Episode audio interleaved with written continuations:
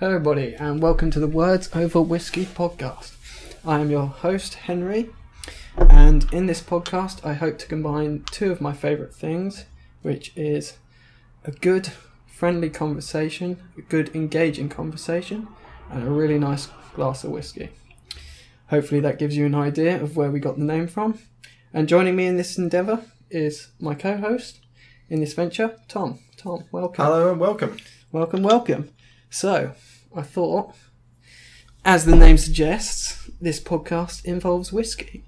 So, Absolutely, absolutely. so what we thought we'd do is each week, each episode of the podcast, well, not each week, each episode of the podcast, whenever we get round to recording it, we're still working on a schedule, but as this is the pilot, the first episode, It's Well, just yeah. a uh, test. just a test. So our aim is each week to try a different whiskey. We will, well, of course, we'll try the whiskey and we'll let you know our thoughts on it. Um, And for today's podcast, we've chosen a special whiskey.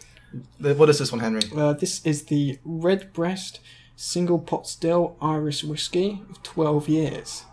We're not being paid to look at this whiskey. This is not an advertisement. We have chosen this today for this podcast. Yeah, whiskey is just a passion of ours. Of course, if the podcast does well, we could get whiskey sponsors. Oh, that would be That, that would be that fantastic. would be if anyone is listening, please just hit them up. Hit us up. Give us your whiskey. Give us your whiskey.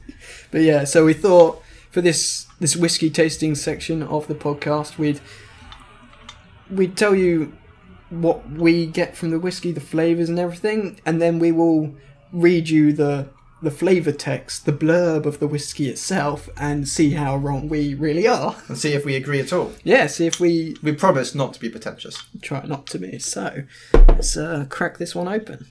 Oh, that's that's, Hell, that's, a good sound. That was a good sound. So is that a real cork or is that?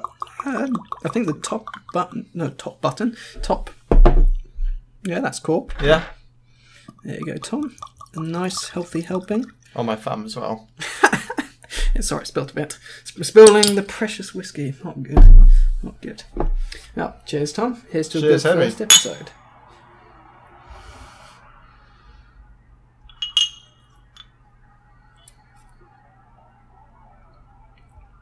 That's very smooth. That's yeah, that's a smooth one. No, that's a smooth one.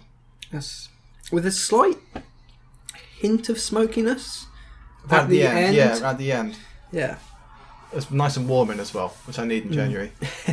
Now, you, can leave, you can leave the bottle here later today, Henry. Yeah, so no, see me through.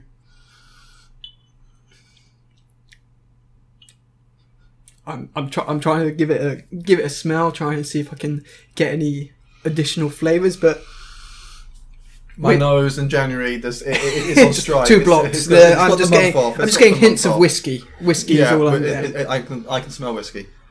It tastes yeah, that's that's quite nice. Nice, smooth one. I think. Yeah, Nice and smooth. It's it's not complicated. It's not a uh, not the sort of taste that you'd spend huge amount on.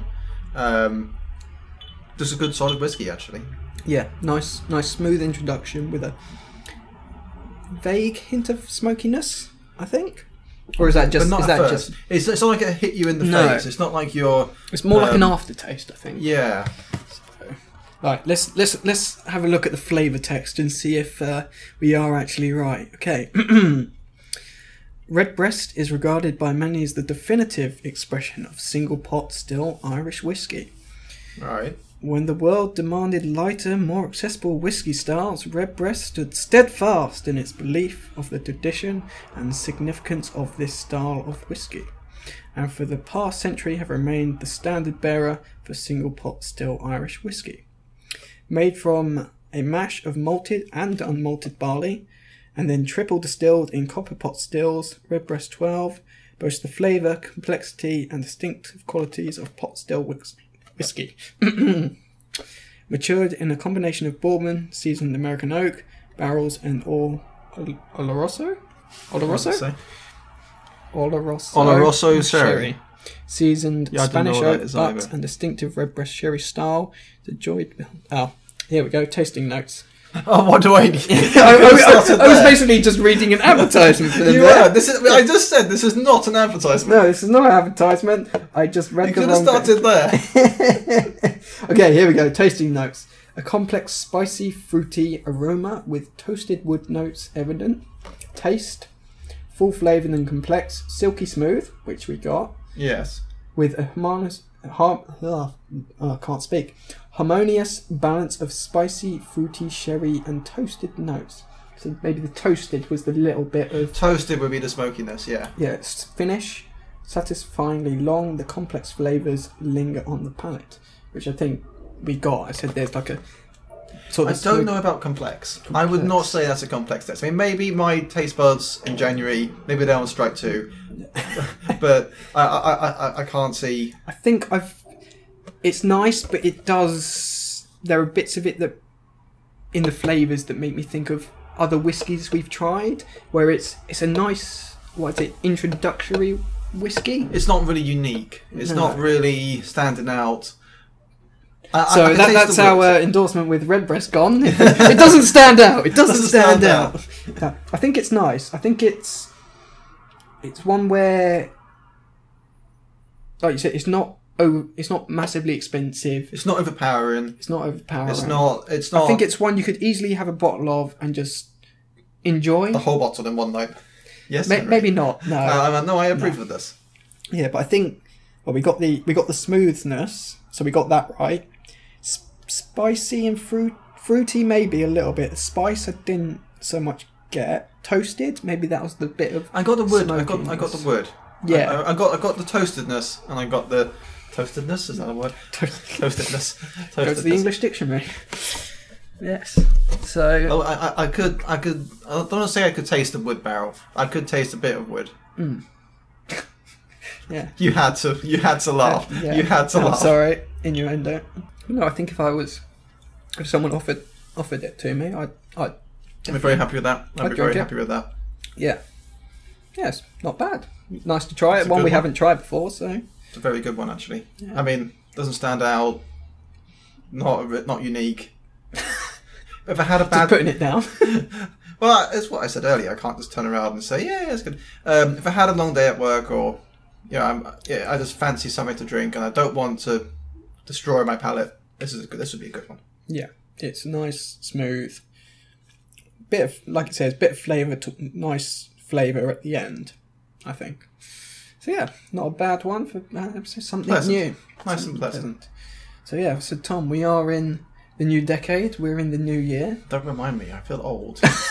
Not that we're early twenties. We're fine. We're fine. I was speaking to someone under twenty the other day, and she's no, and she, can- she can uh, confirm we are now old. Oh no, no, no, no, we're not. Kids these days, they say we are old. Shut up. We're not boys anymore, Henry. We're men.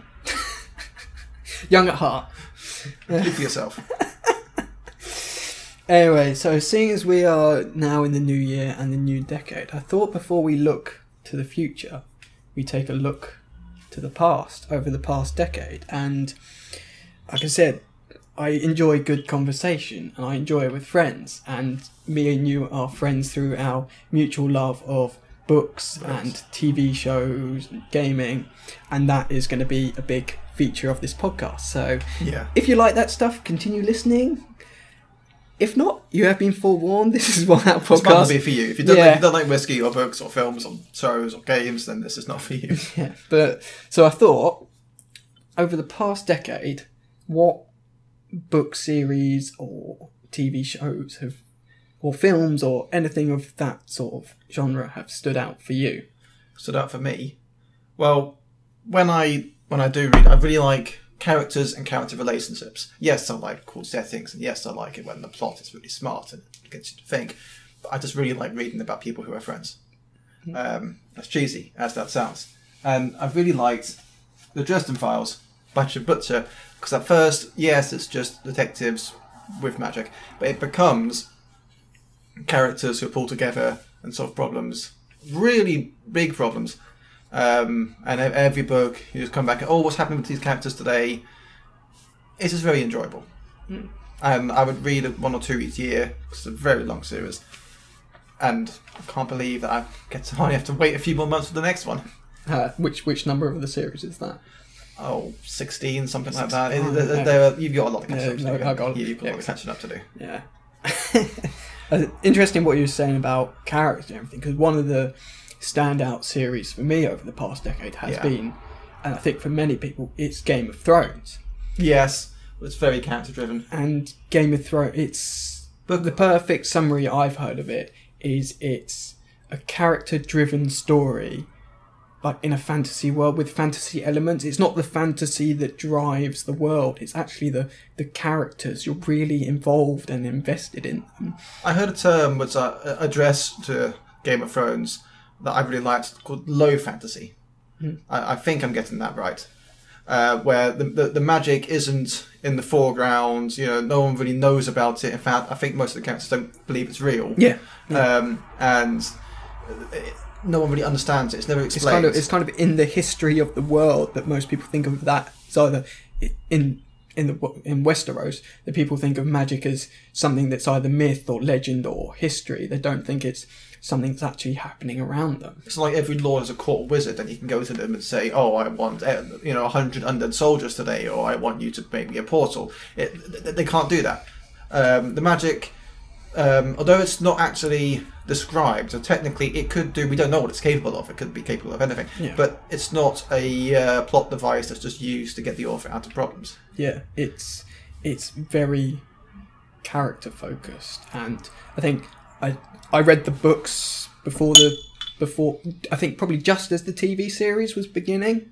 I think I read the first one as series one had aired, and I loved it so much I went and bought all the others, and I just binged them. I just read mm. all of them, and I love them. I love the TV series as well, as much as the final series was divisive and di- divisive, divisive.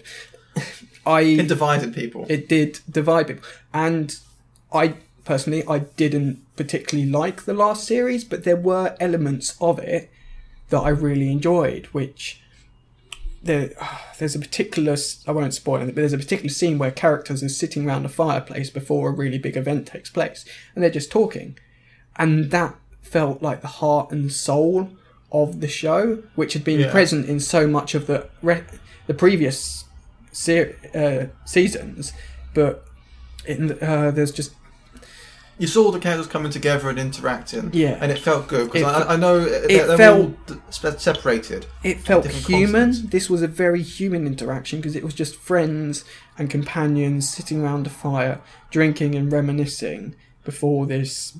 I want, I to say they're not larger than life characters. They're gritty. They're real. But what is mm. Arya like this super assassin and Jon Snow? He's got But- what the but pet that's- that's- dire wolf. That's the fantasy elements yeah, coming in. yeah, I suppose. but even in that last series, there were bits I enjoyed, even if the last few episodes really infuriated me. It's, I think I've described it before, where the more I think about the last episode, the angrier I get at it because there's so much. They can't. It's not the time. It's not the place.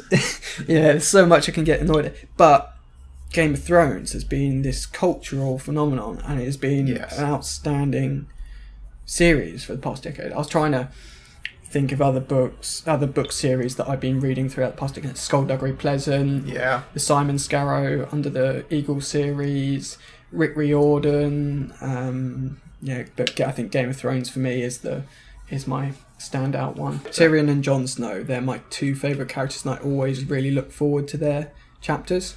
Yeah. I quite like Cersei's So, chapter because I liked all the intrigue and and yeah, she was I liked hating Cersei. yeah, that's what I mean. It's very you very invested in the characters, and you you love certain characters and you hate certain characters, and you want to see what happens to them. Yeah, I mean the plot itself just sort of develops. It, it, the plot, I would say, is in the background. Like the characters do things, then the plot adapts, rather than the plot happening and the characters adapt. The char- the plot sort of The, the characters drive the plot. they do, they do. they set it. They um, the line is it's the Game of Thrones. You you win or you die, and it's these characters who are vying for the Iron Throne, and their actions affect the people around them, affect the continent of Westeros, and it's yeah, I, yeah. I think in the past decade, Game of Thrones has been probably my standout series, certainly book wise, and TV show. I think I'm just trying uh, a couple of other Peaky Blinders. God, Oh, God, give Peaky Blinders. Blinders. Peaky gotta give that Blinders. shout out. That's one of my. I tried so, so long to try and learn how to speak with their accents, and I have. To, I just. I, I couldn't do I'm, it. I'm not going to ask you to try no, and butcher no, uh, I- no, I, I- do not think that's a good idea. that uh, Peaky Blind. Uh, another show which I find is really the heart and soul come from the characters. I don't think you. Don't think you've seen the show. But it's um it's on Amazon. It's called New Amsterdam.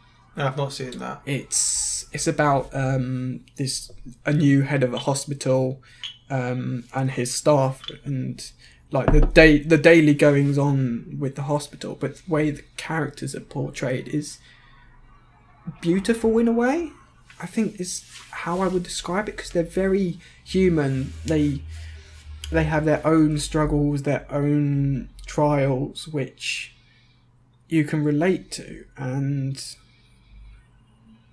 it's it's just a wonderfully portrayed show. I'm not a big fan of hos- hospital shows. I get Hospital I- dramas. Hospital dramas. I get uncomfortable going to hospitals in real life, but for a, a show like that, to even with like where they're performing operations, so for me to want to watch it and see what happens to the characters and everything, it's it's just got this heart and soul to it, which makes me keep watching it. And it's just just wonderful. So yeah, there's that. Yeah, so I think Game of Thrones, Peaky Blinders, New Amsterdam, they've been some standout shows. My Hero Academia, I cannot I cannot go past without mentioning that. Absolutely love that series. But I think I think the way that they use the powers in that anime is it's it, it, is very interesting. I read the the manga, the uh, I shouldn't say comic books, but for people who know, that, I think that's hearsay really to call manga comic books. But um, Oh, Henry. yeah, so that's why I stopped myself. Mm. but I, I'm up to date on that, and the story is fantastic. The, I was watching um, some of season four is the most recent season. I'm quite a few episodes behind, but I was watching like episode four the other day, and again, that's another one which Remind me what happens in that one, without spoilers. um, I think it's uh, two of the characters are out on a patrol and they come across Oh yeah, Yeah. no, I know the one Yeah, you mean. Yeah, yeah. yeah. again, it's character. Just uh, so any of those don't My Hero Academia, it's this premise. They're they're these in in the world. These people have superhero superpowers, which are called quirks, um, and then they go to like hero schools to train to be heroes. And it's following uh, the main character who didn't originally have any powers, but then was gifted powers by the most powerful hero in the world, and he's basically training to become this guy's replacement but what I love is like the the passion of the characters to constantly improve themselves and stand for what they believe in. I Yes, think I'm like you. I'm a very I'm a very ca- I love interesting worlds and I love good world building, but you have to have These inter- characters. these ca- interesting characters to drive a story. I remember what my problem was with My Hero Academia. I don't know if it's a cultural thing in Japan. I was talking to someone else about it the other day. Mm. The characters, as you say, they've got this constant drive to uh, improve themselves and stick to, stick to their ideals. Mm. But they also have this constant drive to tell you that. and if you, I don't know, maybe this does it all the time in Japan. I've never been. If you walk around England saying, "I'm going to be the best. I'm going to be the best at this task. I'm going to be so much better than you, and I'm going to just nail this task," then people think you're a dickhead. and, I, and to be honest, I, I- I do get that. I- I- If if these characters came to England, then I would. I wouldn't like them. I, I wouldn't want to talk to them. Uh, mostly because I would probably get hurt. Things get hurt around. Yeah. Thank you very much. You're in- Some more whiskey. the, c- the cynic over here. I, am- I am quite cynical, and, but yeah, that, that that that was my main Yeah. problem. I mean, i i in the setting, everyone's doing it, Yeah. but I most associate with that character what their teacher who spends the entire lesson in a sleeping bag in the corner and lets them do all things themselves. I, I fully empathise with that character. Yeah. Uh, uh, He, I, he I just like. doesn't really care too much. Yeah, no, no, I fully get He, that. he cares enough when it counts, but then he's just like, let me sleep. Yep, yep, that, that's, me in a nutshell. yeah. So there, any I, I've I've talked quite a bit about the series or books. Any others that you? Well, I think we can't get away without mentioning this one. A series that I binged watched on its first day of release last year, last month even, it's The Witcher. And I know that it has been quite We- divisive That o- online, I but think- I, I think- loved it. I loved it as well, but I think we should we could have we could spend the whole episode talking about that. So I think we save that for our next. Hmm. Save that one. But that is one we will definitely come back to because that's yeah because it's a TV series. You've read the books. I'm playing the uh, the Wild Hunt at the moment, which is the third game. So we will definitely come back to We'll that. talk about that one. but, Well, I have another one I can talk about, and I also binge watched this one, and that's The Boys. And that is another. It's another it's our superhero I complete, theme. completely forgot You about that. I, I know you did. oh yes, That was really good. Karl and I mean, Urban. his. I mean, His character is his beard. phenomenal. Have you got beard envy? I have beard envy for his beard, as messy and scruffy as it is. But the whole idea of superheroes having human faults and human character flaws is not new. I mean, have you read the Watchmen graphic novel or seen the film? I've seen the film. But this is, but uh, even This is those, turned. This is turned up to eleven. it's turned up to eleven. In Watchmen, yes, they have their problems and their failings, but they're Despicable. They're still good in the Watchmen. They're still heroes. They're still bad, in, but they're not as bad as the boys. The bo- the boys. Yeah. Their human faults are actual, bad, Yeah. malicious. That's what I meant by despicable. The Yeah. the in the in the boys universe, you have basically the equivalent of the Justice League, and everyone kind of worships these heroes. Well, Um, worships, uh, adores. They're like celebrities. They're- yeah, they are basically celebrities of this world. But you, as you see this show, you come to realise many of them are actually horrible human beings. Well, I reckon not celebrities are actually horrible human beings. the cynic comes out again. Yeah, okay, okay. Um, but you'll see a TV personality, and then maybe the, when when the camera when he's off camera, he'll probably go, "Oh my god, I hate this so much."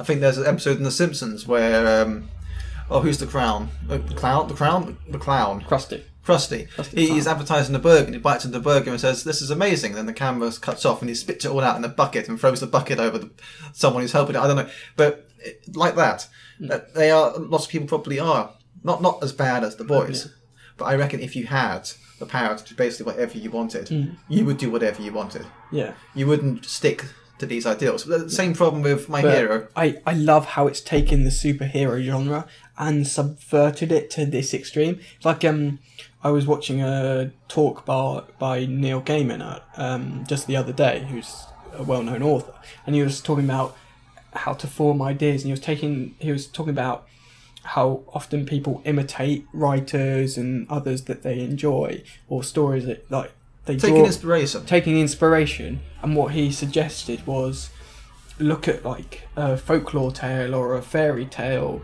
and look at it just but twist it look at it from a different angle and come up with a new concept and i think that's what the boys is it's taking the, Yeah. the superheroes like because in the past decade marvel dc so there are so many superhero superhero movies, so many superhero shows, and it's nice to have them not be untouchable, unassailable, moral high ground jerks. It's nice to have them actually know they are fallible, actually know they are human.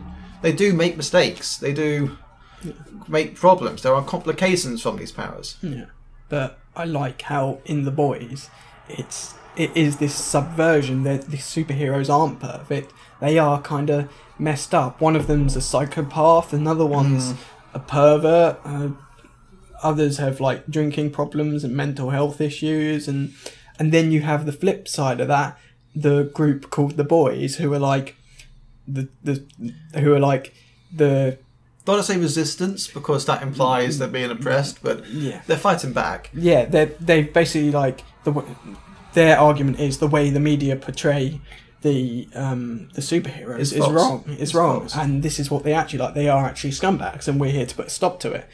And Although rather than releasing all the evidence they have of these people being horrible, they actually go and actively kill them. yeah, like Um, Carl um, Karl Urban's character is like the ringleader of this group. Uh, Acted brilliantly for the record. he, yeah, he he's fa- phenomenal in it. I don't think the series would be nearly as good without him in it. I think him and the guy who play Homelander They, They- make it. They do Yeah. make it. Yeah.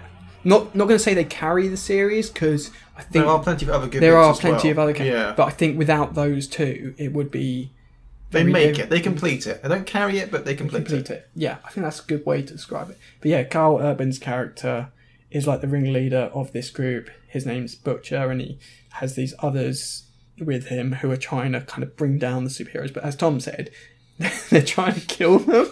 Yeah, I, I, I have to admit they've gone from straight to the final solution. They've not gone through any. I mean, admittedly, they have their reasons. They are hmm. understandably upset, but there. We won't go- we won't go into options. spoilers. No, we'll, we'll, we'll, try.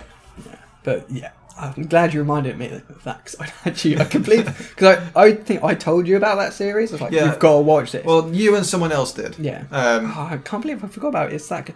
the sec- second season's in production. I think. I think they've released a teaser te- I trailer. think they've. Is it that one or another one? They've already uh, greenlighted a third season. Hmm.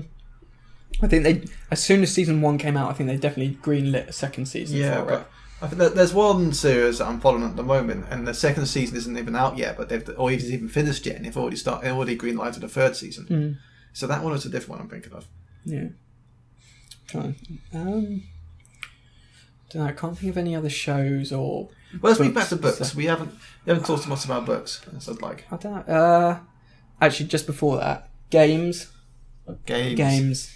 Games. What the last year or the last decade? last or? decade. I, you're. I know you're sick of me of talking about certain ones of these Mm. because I constantly tell you to play them. But um, Last of Us, phenomenal, That's a very good game. Again, Um, that, that actually very very story based. and character based. It, it's one of those games that actually leaves you with and tries to force emotions on you, Mm. and it does it really well. And you're left feeling Mm. well, I won't say what, but an emotional response.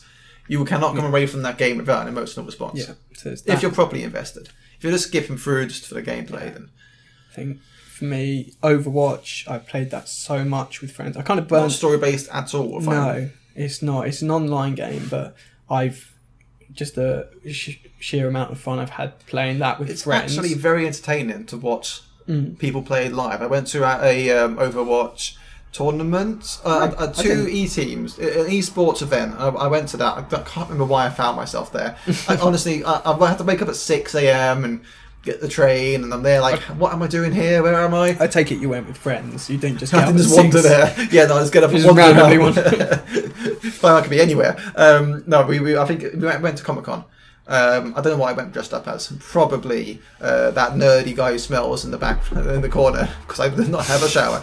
Um, but we're watching this esports game. Or and it- Team Rocket, judging from your current shirt. yeah, that's the no. I, no, it was um, Brotherhood of Steel. Pulled up for. Thank you very much. Um, and we were watching this esports game, um, Overwatch, and it was really entertaining. Actually, Yeah. uh, I know what was going on. There was a giant monkey. Uh, that's Yeah. all I really remember. Yeah, I wanted to throw that one in there because I think I was talking to a friend about this. Um, he was like, "You're talking about a lot of PS4 games." I was like, "Yeah, you're right." You're then- very, very PS4 oriented. yeah, I'm PS4 and PC player. How many hours did you play last year on your PS4? Uh, About 220, wasn't it? oh, combined, yeah, something like that. That is just Um, rookie numbers. I barely play my PS4, and I've got 600 hours on that thing last year. Henry, come on. Uh, so, um, the new God of War, phenomenal game. I platinum that. Absolutely freaking love that game. Um, again, that's very I'm, I'm, a, I'm a big fan of the original Greek myths. yeah. So I get very skeptical when people bring out adaptations and they are. but this is this one's I don't around mind Norse original mythology. ones. It's just North. So, yeah, I could say. Yeah, uh, the original God of Wars. Mm. Um, I didn't like how they're basically destroying it all. I like the adaptations, but I, you know they've got all these characters that have been established for Mm. literally millennia who they could work with, and they just go, nope, we're going to cut them all off. And there's more to these guys than just fighting. Mm. I mean, they get up to But so that's much the more. game. It is fighting the god. But That's um, the game. Yeah. All right. Yeah, I didn't play the previous previous ones, but the nice thing about this is you can play it without having played the previous ones, and I loved it. It was a great game, and I can't wait for the next one because again, it was it was character driven. You're going on this journey with his father and his son to scatter the ashes of his wife and the boy's mother and it's just amazing. And you, as you go through, you learn more about the world. You learn more about Norse mythology, and it's a great way of combining character and and you're on a character character driven journey. journey. You're on a journey you'll with learn character. more of- of the world, as well. You can't really get that from a book. You can't really stop and look at all individual plants or books left lying around Hmm. Yeah. because obviously you've got the, the character's path is set. yeah. And obviously Whereas you in the don't to- game, you it's, it's, It's your to you. path as the player. You can put in more exposition in the game because the character can choose whether they want it or not. Whereas I suppose they can't really do that in a book. Or maybe you can just have like a chapter heading Yeah. optional. Yeah, and a similar, another one like that where it's both character and world driven is is probably my favorite game of the last decade and probably still my number one favorite. And you know what I'm gonna say? Yes, I know what you're Horizon say. Zero Dawn. I love that game because it's it's stunning. It is a beautiful game. It is very pretty. just it, as you explore more of the open world, you realise there is so much more to this dystopian, not not dystopian, but this this future where humans have basically been refer- reduced to tribe tribal living again in this world where In the there wake are ro- in the wake of an apocalypse where there are robotic dinosaurs. And it's it's just so well done. And yeah i don't it's very pretty. I really liked how you can fight these monsters and bits of them will fall off. yeah And you can use the bits to make weapons or armor or sell them to get better stuff. Hmm. Um, I did think the, the gameplay controls were very similar to Assassin's Creed. Like the way you can hide in places or climb cliff faces or Hmm. There uh, are that- some- the combat itself. It was very Assassin's Creedy. Um, but I, I didn't mind that because I'm used to that, not because I play Assassin's Creed a lot, but I, I yeah. didn't have to go through such a, learning curve. yeah and i loved how you could get invested in it it's got a really strong story by itself the main good campaign is really strong but then you can delve into the rest of the world and find out more about the world more about characters more about what has happened what caused the apocalypse what why it happened and I, I could I could spend hours talking about whilst I like this game. So Yes, I'm yes, gonna I know. I am gonna stop myself there.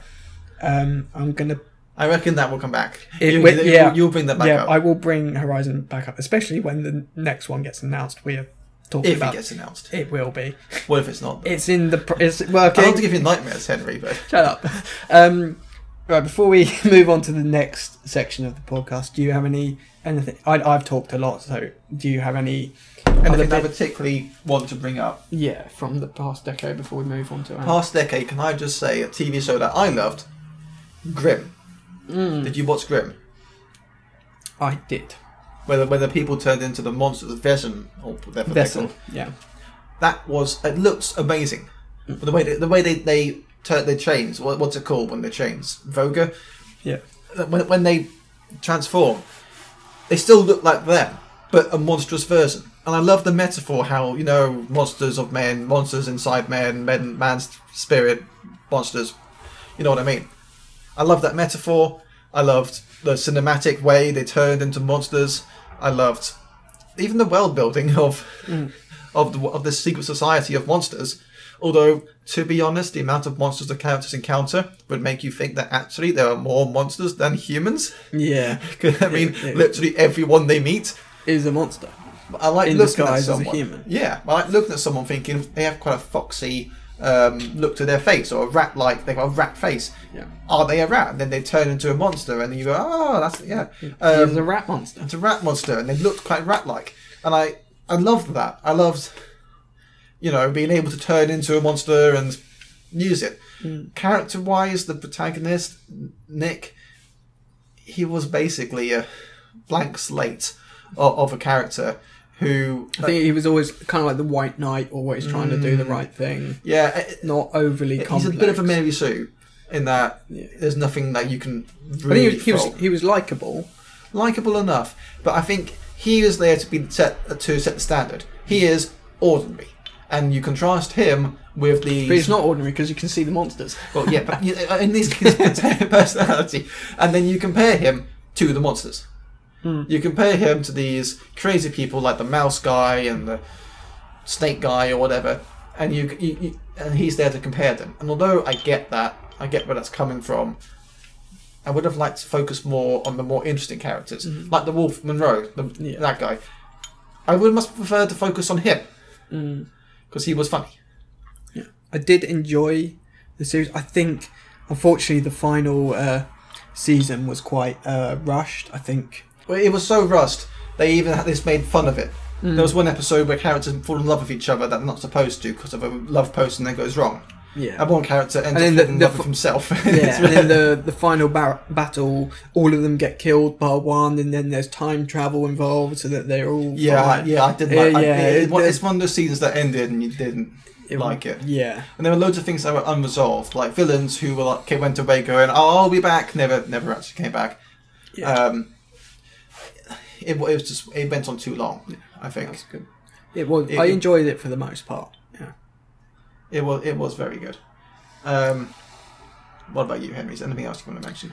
I can't think so. So I think um, uh, sticking with sticking with the past a bit. Um, so last year I started.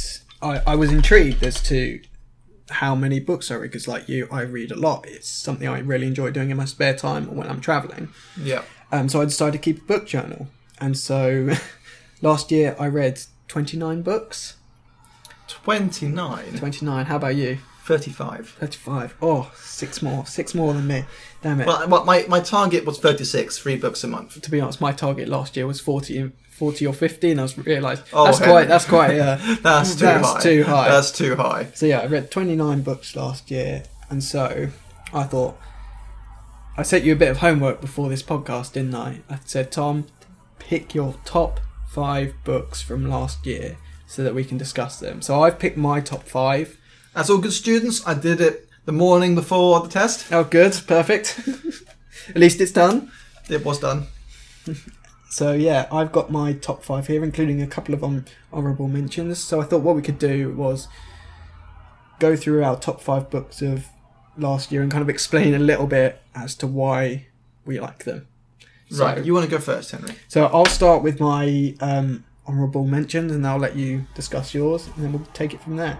So my honourable mentions, I've got three. So one is "Make Your Bed" by Admiral William H. McRaven. It's a book. Admiral William H. McRaven. That's Yeah, a name. That is cool. That is a name. And um, so I discovered this book when flicking through YouTube. I saw this speech by him, and it was this speech I think he gave at like Texas University, and it was so he he's an ex Navy SEAL, Yeah. um, and he, he was kind of he gave this speech, and then the lessons he imparted in this speech at the university turned into a book. It's only about 140 pages, but it's A like light novel or something. yeah, it's these it's these I think it's like eight or ten lessons he learned from his time in the Navy SEALs, and it's it's really good. And the premise of make your bed it's like get up, do a task, and the first task you should do is make your bed, and then once you've done one task, move on to the next. I've you heard feel that actually. you accomplish I've heard more. that. Make your bed the first thing you do when you wake up. Make Yeah. your bed. If I ever, you know, when I wake up, I am a zombie. The last thing I'm going to do is make my bed. The first thing I want to do Is drink get coffee. co- well, yes. so, uh, one thing, the first thing I do is climb in the shower, turn the heat up nice and high, and just stand in there, warming up, and just uh, wing it, winning arguments with, with myself. But yeah, I really liked it. There's, I've I've recommended it. To, I've given it to other people as gifts. I've given it to other people to borrow and read. It's a really good book, and I it's one I would just happily sit down and read again in an afternoon because it's it's short, but the messages it impart are really useful. Some of them I'm still like the the first one it says make your bed. I still do that. I've I've started doing that each morning, and Have you found yourself becoming more productive, more awake? yeah, because it I it's something done, and then I go and do more. And his reasoning behind it is make your bed, and even if you have a crappy day, at least you can come home to a nicely made bed. Yeah. And that's really well done. Um, I'm going to pour a bit more whiskey for you. I would definitely like some more whiskey, please. before moving on to the next one. Um, so my next one is um, Thank you very uh. The War of Art by Steven Pressfield. Is that another non-fiction? Yeah, and it's You sim- read a lot more non-fiction I- than me. Y- yeah, we I think we can say this now. You're the big fantasy nerd. Mm. I enjoy my fantasy as well, as well, but I enjoy non-fiction. I love. Uh, I enjoy history. I enjoy historical fiction. I I like autobiographies, Anyway, um, The War of Art, this was a book given to me by a friend quite a few years ago, and it's been sat on my shelf, and I've realised I should just sit down and read it, because again, it's only like 160 pages. But it's the concept it brings across is this idea of resistance, and that the artist, the creator, faces resistance which challenges what they want to do Faces resistance. How? say if you're a writer, your you, your resistance is oh I, I don't I don't want to sit down and oh I want I want to sit down and write, but I'm worried my my idea won't be good Oh, enough. so it's and resistance, resisting yourself and your it's your own emotions. it's your own resistance or resistance other people will put upon you for you to try and create your piece of art, your your best selling novel, your your picture, your comic book, this, Right, this yeah. podcast. This is I mean read it and it's just a message to don't let the resistance win. Push past it. Keep moving. And this is something I'm trying to do with this podcast. This is something In the making for in a making long time for now. yeah for quite a few months now when we are recording the first episode. It's like if I don't do it, this this dream won't become a reality. I don't know where it's going to go, but let's make it reality. Don't give Um, in to that resistance. Yeah, no, yeah. actually, I quite that sound So book. I think I, I've lent. I was skeptical at first. when You mentioned art, and I was thinking Yeah. this is one of those modern but art it, things. it's, it's no, it's kind of like the creator. It's for the people with creative passion. I've lent it to a friend, but once I get it back from them, I will lend it to you because I'd really like to get your That's your very kind of you. I work for Um, non-fiction very slowly, however. And then the last one, just to finish up, Norse Mythology by Neil Gaiman. I, That was good. it's really that good. good. I think it, I preferred the Gospel of Loki. I you've, forget told, who it's told by. me to read that. So that's one of the books I, think am going to read. It is over there on the shelf. Um, it it's basically Norse mythology by Neil Gaiman, but funny It's from the perspective from the of perspective of Loki. Um, so it may or may not be more accurate. Yeah. Probably isn't, as he is Yeah, a liar. Neil Gaiman is a really good writer. Um, but I did prefer he had a much more cynical, you call- negative outlook on the world, and I, I, I think that spoke to me more. could you could you call it a Norse comedy in a way? Um, I wouldn't say it's consistently funny enough to be a comedy. It was much more funny, however, than Norse mythology. Yeah. Uh, But yeah, I think part of the reason I really liked that was I just finished God of War, and like I said earlier, that's right, yeah, Norse can mythology. see- so can I, led into that. So I was really big into Norse that. Norse mythology at the time. So anyway, those are my three honourable mentions. So Tom, what are yours? I had Your to wrap reasoning. up. Um, Yeah, I was going to say I. I from twenty nine books I managed to narrow it down to eight. well, the, the books I was reading were the end of series I've been reading for years. Mm. Um, this year, end of the decade, end of the series. Mm. I must say, I planned it very well. It definitely wasn't a complete accident. Brandon Sanderson's Reckoners trilogy. Um, I've read the last one, Calamity. And anyone who started that series is thinking, why is this happening? Let me say the last book will make it all make sense. Reckoners was about, again, we really like our super, superheroes, Henry. Yeah. Because Reckoners is all about as a, a post-apocalyptic world, because humans um, something appears in the sky. We don't know what it is, but it looks like a star or something, and it gives people certain people super, superpowers. Mm. Now, if I suddenly gave people superpowers, they're not going to go right. I'm going to go fight crime. They're going to say I'm going to go get whatever I've wanted most. Like it, it, I I really Yeah. liked how cynical. You can see why I like this book. It's cynical, realistic. What would actually happen Mm. if we all got superpowers? That's quite, sounds quite interesting. It- it- this was the last in the series. How, how long's the series? Three books. Three books. It's I a have to trilogy. It's a give that a trilogy. read. Um, there, I think there's a uh, a very light novel or novella called Mitosis in the middle somewhere. Mm. Don't have to read that, but it, I, I enjoyed it. Um, again, I love Brandon Sanderson's voice and the way he shows the characters. There are certain bits of the novel that are, yeah, they're just to show character, but it, it, it's entertaining, and I've really got to know these people. Mm. That's very sad. Yeah. And- yeah, it's, it's always sad when you reach a end of a good series because you, feel like you're letting friends. Let Go. friends go. But it was a bittersweet ending. It, it, it was good. Um, another book I really liked was No Country for Old Men. I'd seen the film, and I loved the film. Some of the acting in that film is scary and also amazing. So I read the book. It's quite short. It's quite light, and it basically follows the film to the word, to the letter, uh, with e- e- extra bits you obviously couldn't include in the film. Yeah. So that's why that's why I really like that. Um, I think the book is about uh, a redneck finds a load of money after after a drug deal went wrong, and he goes on the on the run with the money. And obviously, the people the money belongs to go looking for it. Yeah, I was going to say it's a, it's a name I recognise from the film, but I didn't actually know it was based off. We're book. watching the film sometime because Okay. I, I really like the film. It, it, it's nothing fantasy about it, Mm. but it's gritty. Uh, it's it's it's it's a Coen Brothers film, and it's that darker side of America, Yeah, which which they're known which they're known for making films about, and which it's, it's none of the glamorous Hollywood, you know, fast cars, business, none of that.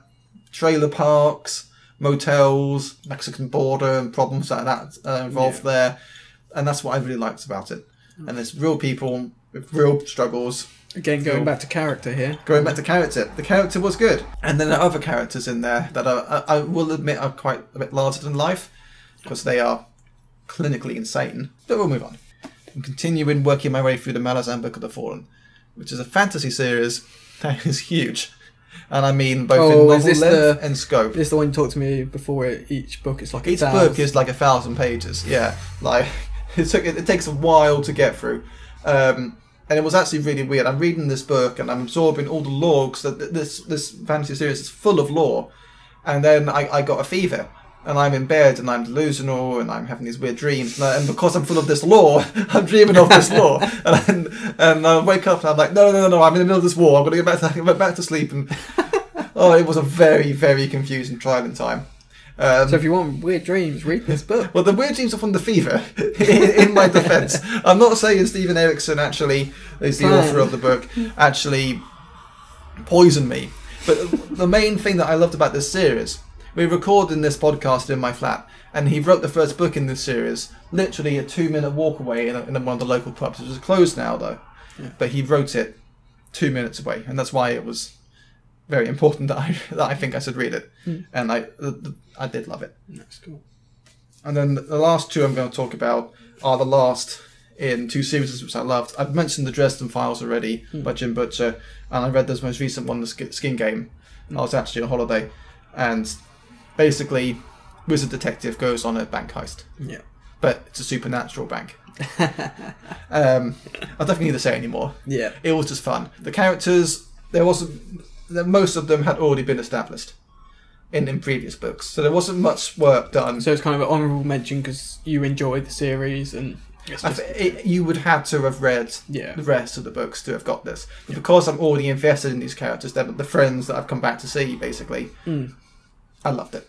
If you're reading that for the first time, you probably wouldn't enjoy it anywhere near as much. Mm. And Ace of Skulls by Chris Wooding was the last one that I know of in Tales of the Ketty Jay series. Basically, pirates, but their ship flies because it's an airship. They're airship pirates. Um, but they're all human. They're Mm, not just just pirates. They've not got peg legs and eye patches and hooks. They're actually real people who are on that ship for a reason, and because they've got think- PTSD or yeah, you've mentioned this alcoholism, series to me before. and the the crew's relationship, how they form bonds with each other, and even though they're li- they're scum, they all start working together. I really enjoyed that, Mm. and to see it end, really, really was sad. Yeah. after the holiday, and I had to. They were they were waiter service was bringing me more and more alcohol because I needed it. I needed it. They would see me walk in in the morning and go, "Oh, it's him again." Cider! yeah, they had to get the cider out, open the new barrel. So I thought, seeing as I've been starting the conversation a lot this time, we'll start with your number five to start with instead. So, what was your number five from your top five last year? That I just I, I that that that was Oh, that was no, that was always my five. that was your five from the top five. Oh, I thought that was your honourable mentions. That was my top five. Oh shit! Sorry. I thought you did your top five. No, they those were all my honourable mentions. all right, okay. Well, do you want to say your right, top five? Then I'll say bad? my honourable mentions. How about that? All right. So, you're going to like this one. Going back to Jim Butcher once again, my number five, because you introduced me to this series, was Stormfront, the first Stormfront.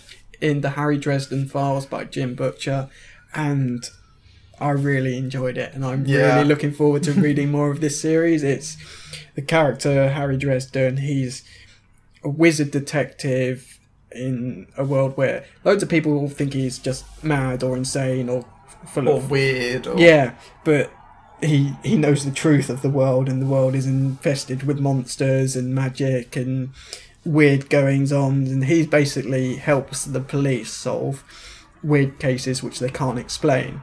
But the way his Jim Butcher portrays his character, he's very likable, as if uh, you've I described always it. felt like when you read these books, is you've bumped into him at the pub, you've gone, oh, let's have a catch up. What's happened to you since I last saw you? Mm. And you sit down, and now he's telling you about this thing that's happened to him. And that, that's how the books uh, they all Yeah. seem to go. And I really like that. Yeah. It's like because you, you you read a, fan, a, book- a series, fantasy or whatever, and you go, I really like these characters, and go back to see how they're getting on. And then literally it's a case of, hey Harry, how are you getting on? Yeah. He's telling you. It's, it's like you find about out about how his work's going, Yeah. how his personal life, how his love life is How going, his love life and is it, going. it's it's literally like a friend who like who you talk to, and he is just a likable person anyway. I would love to have It- him as a friend. he's a likable character, and that's what makes him very human Yeah, and very yeah. relatable too, which I think is great. And I love how in the background, as I you, you're up to date with the series pretty much, whereas I'm just introduce just starting the series. I like how Jim Butcher is kind of building, has put in the background that Harry is actually an incredibly powerful mage, wizard, uh, what, uh, wizard, not mage, sorry, and how he kind of he's aware. The character of Harry is very aware of how powerful he is. But he has no finesse whatsoever. Yeah, there's no fin- but the fact that if he he kind of has this good control that if he wanted to let loose, he could let loose with his magical power. But how Mm. he is, as a human, realizes I need to keep that under control, otherwise I will turn into something I don't want to be. And yeah, I really Yeah. like that that characterization again. So yeah, I'm really I I will probably talk about this in future podcasts as I read more of the series. As you but read more. Yeah, I'm. you need I'm, to read more. Yeah, I'm glad you introduced me to that series last year because I really enjoyed that. So my uh, my number four, uh, Fire and Blood by George R. R. Martin. Oh, that's the um, the prequel. So this is for Game of Thrones fans or people who like Game of Thrones. This is basically a history of the Targaryen family who um, Dynasty. dynasty. Yeah, I don't know. uh, yeah, and it's from the time that they took over the. Um, from the time they invaded Westeros and took over as the king, uh, the royal family in a Royal way. family. But So does it go through like all the generations it from it go- Aegon the Conqueror it goes from all A- the way up to the Mad King? No, No, it, not not uh, not. it goes up to a certain point. I try, I can't. It, I read it back in May, it's it's a big book. It's about eight hundred pages, so I think it took me about a month to read. That's not big. Oh, sh- shut up! Twelve hundred. Thought yeah, when you read all right, all right, all right. But it it did take me a while to read. But yeah, it goes from Aegon the Conqueror, so when the Targaryens invade Westeros and take it over, um, or the, their process of taking it over and becoming the leading family. Um, but the way he George R. R. Martin writes it, it's like reading a history textbook, but it's set in a fantasy world, and it is so That's what I always It is so freaking interesting. It's like it's like you've been given a textbook at school. They're like, here, read this, and you're like, oh, I don't really. And then you read it, and you're I like, mean, I can make this- test questions on Yeah. the, Targaryens if you want me to. But it, it's just, it, oh, I can't wait. We're still waiting for Winds of Winter. George R. R. Martin. um, but yeah, it's so well written. It is, like I said, it's like. Thank you very much. Um, it's like reading a history textbook, but wonderful. Um, so yeah, seeing as I'd finished all the other series beforehand, then this came out, uh, I, I loved it. It was really good. Um, Didn't he write one about a head knight and somebody? yes, that is actually I would rate. Uh, what's it? A night. Uh, Knight of the Seven Kingdoms. It's called. I really enjoyed that. So if you haven't read it, I'd highly recommend it. Anyway, that's uh, getting off track. Off so track, you didn't read yeah, Fire and. Blood. I highly recommend. It's like a history novel, but fantasy and really enjoyable. Um, number three, Sapiens: A Brief History of Humankind. It's on my by- Kindle. by Yuval Noah Harari. You probably mispronounced Oh, that. yeah, I probably butchered butchered Yeah, that, but butchered his name. it again. It's a long book. It's about eight hundred pages. Don't say anything. but um, what I love about it is it's it's very information heavy, but it is like reading a book on geography, politics, human history, economy, psychology, sociology. It's all of these subjects. So does it, does it describe how all of these subjects, what effect they've had on the development of us as a species, or is it just giving us an overview of the history it's not of really the human species it's that's led to this point? it's not necessarily giving us an overview of like his, humans started here and these are the historic events that have got us to here. It's it's those kind of things that have affected. It's like all those things I just mentioned. How they've affected the how human it's affect- psyche. How it, not the psyche, but how it's affected the human. Not doing a very good job of describing this. Sorry. yeah, but it's it's like a. It is like that. It's like all those lessons crammed into one, which makes it so. But what? But what is it? What, what are these lessons teaching? Are they teaching me how we've developed, or are they teaching me why we think the way we do? It's it's kind of how we've gone from here to there, and how these things have either affected us to get us from here to there, or So it how is what have- effect these things have had on the human on humans. Yeah, no, but you said psyche, so not essentially. Not- not- not human the psyche, but human human beings de- development, development. Human society or human personality? Did you read it at the beginning of the year? I, I read it in September, so but no, You said notice. no, it's it's like I said, it's really information heavy, but the way he presents it is fascinating because I felt like I learned so much. It's like I I had to go back through certain bits and I put in like sticky notes for stuff like I wrote. That was really interesting. I want to go back and read that again, and yeah, I, I highly recommend it. Highly recommend it. Yeah, I might not have done it just not not, not might not have done it. Done sound like you fully understood the message. it. Okay, I- oh, yeah, it's okay. Or is that just the whiskey talking? Yeah, m- maybe it is. Maybe, Maybe it's we're, the we're whiskey about talking. three glasses. Maybe in you can now, have so- a full intellectual discussion about this when you're not what four glasses in. four glasses in. um, yeah, but I highly recommend it. Really good book, really well written. I've got another one of his books on my reading pile, which I look forward to. Um, right, number two. Now, number one and number two for me were very hard to Very decide hard to, to between. decide between. Now, number two is the Fear Bubble by Ant Middleton. Um, you do like your ex-serviceman I books, do. don't you? I am a massive fan. well, they are very inspirational. Yeah. Some of the things they've gone through. Yeah, I will say this now. I am a huge fan of the show SAS Who Dares Wins, and I love reading about the SAS and special forces and the military. So if it if it had been up to me, I would have included the other four, the other three guys who do the show. With Ant, Ant Middleton is an ex SBS member who is part of that. He's the lead um, directing staff on the SAS Who Dares Wins show, and he's joined by three others Ollie Ollerton, Jason Fox, and Mark Billy Billingham, who have all released books last year. And I, I had to narrow it down to one because I was like, I can't just include You all their Yeah, books. no, you can't. But um, the reason why I included Ant Middleton's book is because it's it's about two things. It's about his expedition up um, uh, Mount Everest and him reaching the top of it. But it's also about this visualization technique he uses called the fear bubble, and that's that's the bit I really got from this book.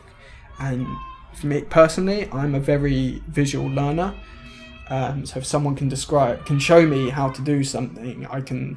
Um, that helps me replicate it. Or if they can d- describe something in a very visual way, in a way I can replicate in the mind's eye. And what Ant Middleton does so wonderfully in this book is describe this technique of the fear bubble, which he used when he was in the special forces. When he was going into a dangerous situation, he'd imagine this this bubble, which he'd call the fear bubble, and say he was about to kick down a door and he didn't know if there were going to be insurgents or enemy soldiers behind it. He realised, okay, I'm going to go into the fear bubble. I'm going to go in. do Do the what? fear can't get in the bubble. No, it's I'm I'm going to be in this moment where I'm going to be fearful for my life. But I'm going to go into this bubble. I'm going to deal with the situation. And that then the bubble will pop, and I can move on to the next one. To say if he was going into this room, there'd be a bubble right outside the door. He'd go into that bubble. He'd kick the door down. He'd take out the enemy, and then the next bubble could be right. There's a unex- uh, there's a uh, explosive device in the corner. We need to deal with that, and that's the next bubble is dealing with that device, and it's this idea that you can conquer things that scare you by just literally seeing because what he talks about is fear can be all consuming if you hmm. let it get into your head you you can be stuck in that bubble can expand and it can be all around you and you're too afraid to do anything. So what he says is put make the bubble small put it into a place where you can go you can tackle it you pop the bubble you move on.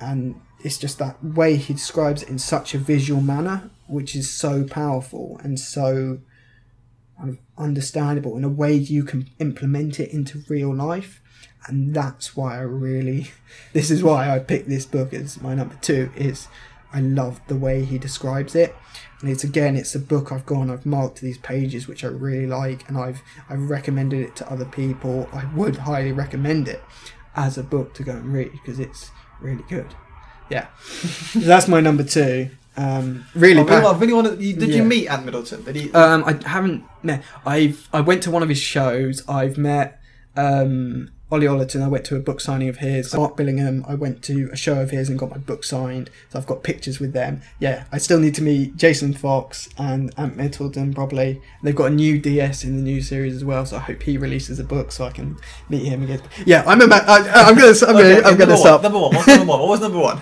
Uh, yeah, I've stopped talking about. I could again some another subject I could talk about. Right, number one. Now this book was recommended to me by a friend, and I'm really glad they did. It is called The Little Black Book of Workout Motivation by Michael Matthews. Yes, you've mentioned this. I've mentioned this before, and this is this has helped you in life. This has helped you because you started going to the gym. You started being healthy. not not that I wasn't before. I would, but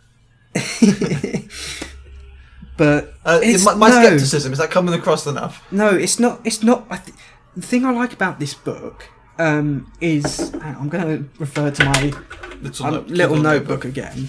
Is that the title, in a way, for me, is deceptive because I, I, I would guess it gives you workout advice. that's the thing. No, it's more. That's why it's just. Um, what was the word I just used? Deceptive. Deceptive. Yes, thank you. it's more. This. It's deceptive because it's not just about workout. The stuff. I think that um, Michael Matthews brilliantly illustrates in this book is the lessons that he imparts in it is just stuff for life in general, tasks and motivation and stuff you can just do in your general life to just improve it. So I think um so I'm just gonna uh read from the little comment section I'm so that I wrote on this book. Uh what I loved about this book was that it broke down lessons and ideas into easy to follow concepts at the end of each chapter. Challenges for you to attempt to help yourself. Additionally, the inclusion of inspirational quotes as well as full reading list was much enjoyed, and I wish more books like this one uh, did this. Um, and that You said before it takes myths that people have about working out and no, that's a different. That's a that's a different, different one. book. That's another book of his I'm reading at the moment. But this one, it's again, it's a, it's a really nice short book. It's only about 250 pages. I think I read it in two days. I have put so many post-it notes in this book because what he does, what he writes so well.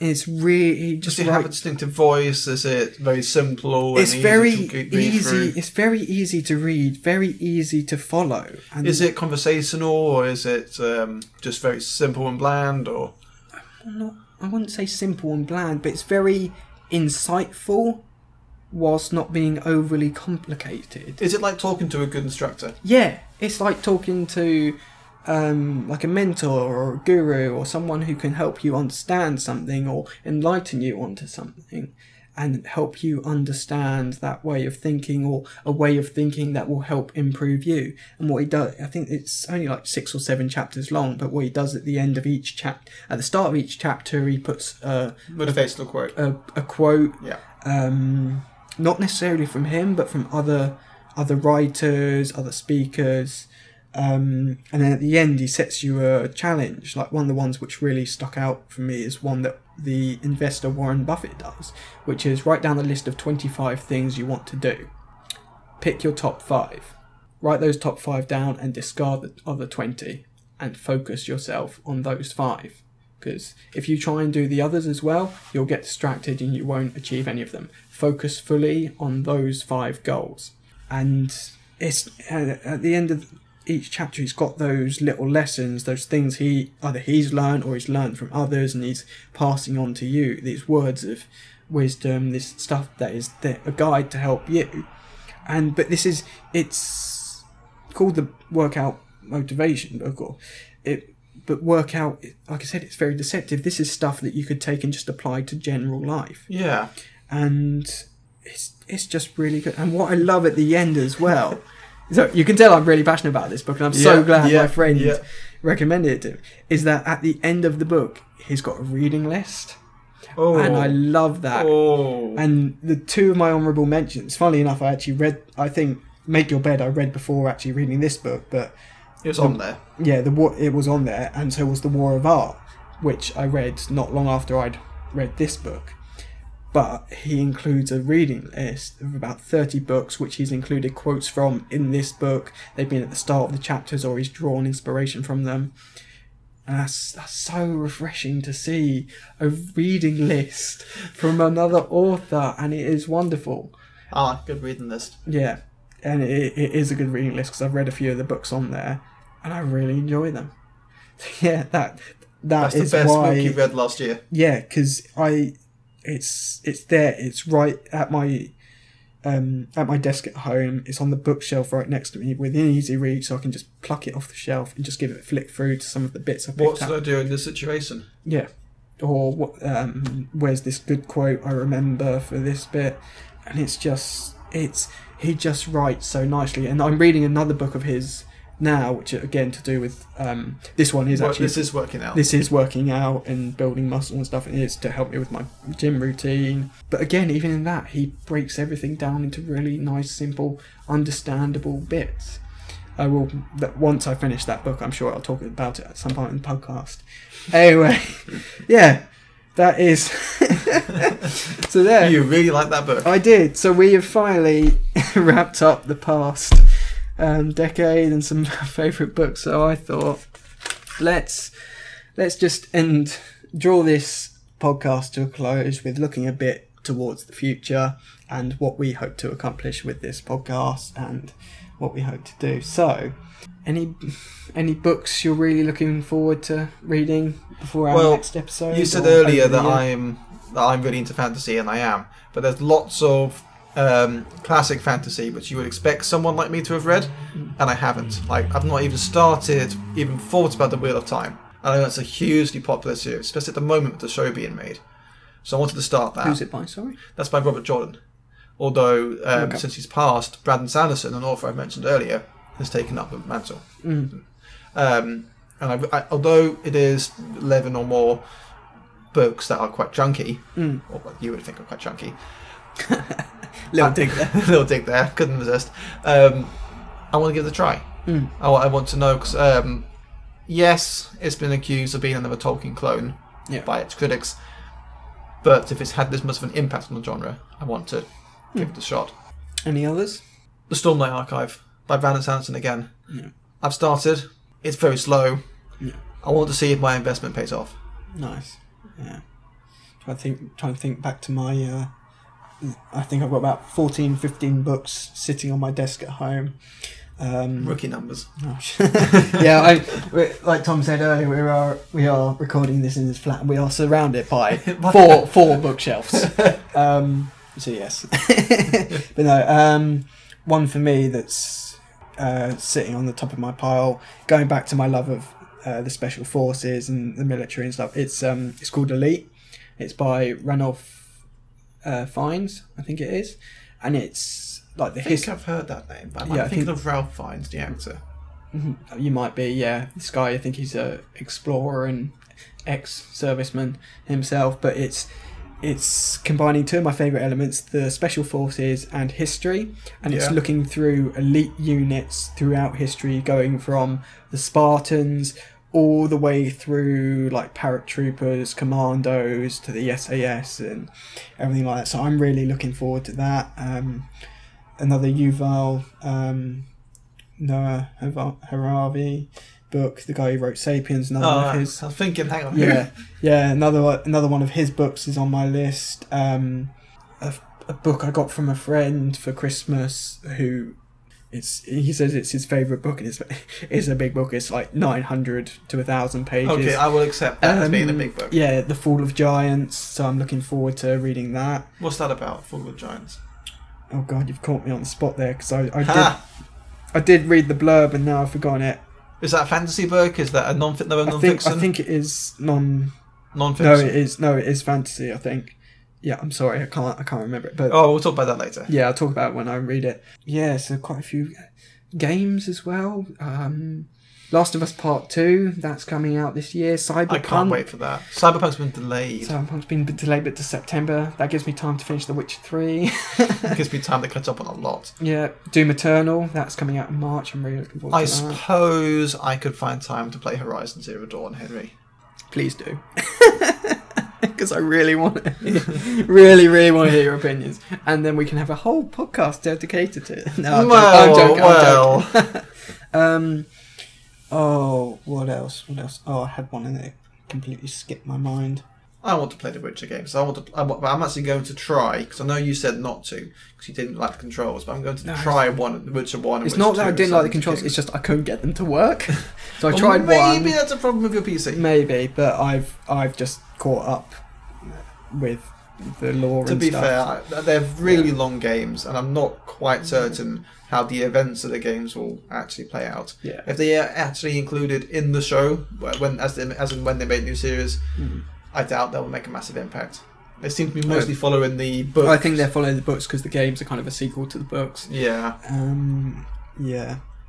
What else? Ghost of Tsushima when that comes out. We've got PS5 potentially coming out at the end of the year. The new Xbox as well. Not that I care too care too much about Xbox. Uh, slight dig there. Um, what's wrong with Xbox? I, I've, I never owned one. I never owned one. I've always been PlayStation. So you've or never PC. played Halo? I've played them around friends, but I've never never owned them. No. Well, Halo Master Chief Collector's on PC. Yeah, now, you're buying that, and you're Yeah. going to play it. Um, yeah, what else? We're going to have the Marvel films returning again with Black Widow in May. That's something we didn't mention earlier. How much the Marvel films have had an impact. I think we did briefly mention it when we were talking about superheroes. Yeah, we The did. Endgame. I mean, Infinity I mean, the Marvel films are great, but they're not. Um, You couldn't take up to. You could take up so much time just talking you can about. take up so much time talking about them, but I wouldn't say that they're really genre busting. Mm. I wouldn't. I wouldn't say that they dominate or that they try anything new. I mean, yes, Black Panther was the first, well, all, nearly all black cast, and Yeah. but they they don't really push too many boundaries like Ant Man. I think they're they're enjoyable films. I do enjoy them. They're not nothing to watch if you're Yeah. expecting a deep discussion. Yeah, they're enjoyable films. But I'm glad I'm glad we're going to be having those back again because Mhm. I, I always I always enjoy them. What do we expect from this podcast? I think this is it is just a bit of fun. This We're is just having a discussion about things we care about. yeah, and we hope that you as the audience can engage with us. Let us know what you think of the podcast. If you enjoy it, what you want us to talk about, what you want us maybe to talk less about. If we, if you think, oh, he's going on too much about that, we want to us hear shut about. up. Yeah, probably, but um, Yeah. yeah. I imagine there'll be a few people complain about the amount we mentioned Horizon Zero Dawn. Maybe. but yeah, like I said, this podcast is for us at the moment just a bit of fun. Just two friends sitting having a chat about books and shows, and we hope you enjoy it. And um, yeah, Desperately hope you enjoyed. but yeah, let us know as the audience what you'd maybe like us to do in the future, anything you'd like us to cover. Um, Any recommendations any or rem- things that you think we'd enjoy? Send them our way. Any, any whiskey recommendations? Any book Especially, recommendations? especially if you want to give us a sample. Send us a sample. So yeah, so I think seeing this podcast is almost an hour and twenty minutes already. I think Oh. we should uh, draw it to a close. But I think as a first episode, this I has think been that's been been a good start. I it's think been a good start. Hopefully, uh, I've really enjoyed it. I've had, I've had a good time. We, we have actually taken a concept and we are making it a reality, a dream, if you will. And we fought against that um, Resistance. Resistance. That's it. We fought against the resistance, and I've enjoyed this whiskey. Is- Was it Redbreast? Redbreast. I think I- we, I think we that- would drink it again, even though. Tom damned it with faint praise at the beginning. no, yeah. no, I, I could drink that again. It wouldn't be my first choice, but I could drink this again. As we draw this episode to a close, there's a, another tiny little section I want to include at the end of each episode, I hope. And I hope, depending on the theme of the episode or a certain inspirational quote from a book or a theme of an episode we might draw upon, um, that we can include at the end of the episode and hope you as the audience will like. And as me and Tom were just saying, this is a this podcast is kind of like a concept we've been working on a while. It's been like a dream, at, in a sense. Yeah. That it hasn't fully manifested until now, when we are now sitting and recording this first episode. So I thought I'd talk about the future and dreams. And this sounds very sappy, but Go for it anyway. anyway. So the quote to end on: "The future belongs to those who believe in the beauty of their dreams." Eleanor Roosevelt. And I thought that was a nice quote for this podcast that me and Tom, this is just a hobby for us. Uh, but yeah, we want to do it to engage with people and hopefully, Have great discussions about whiskey and books and shows. yeah, hopefully leave you, the audiences, with something you can take away, whether it be inspiration, a book recommendation, a show you want to go watch. But we hope that believing in this dream, we can make it a reality which can have an impact. And so, with that, I'd like to thank you very much for watching. Tom, cheers. Cheers, Henry. See you next time.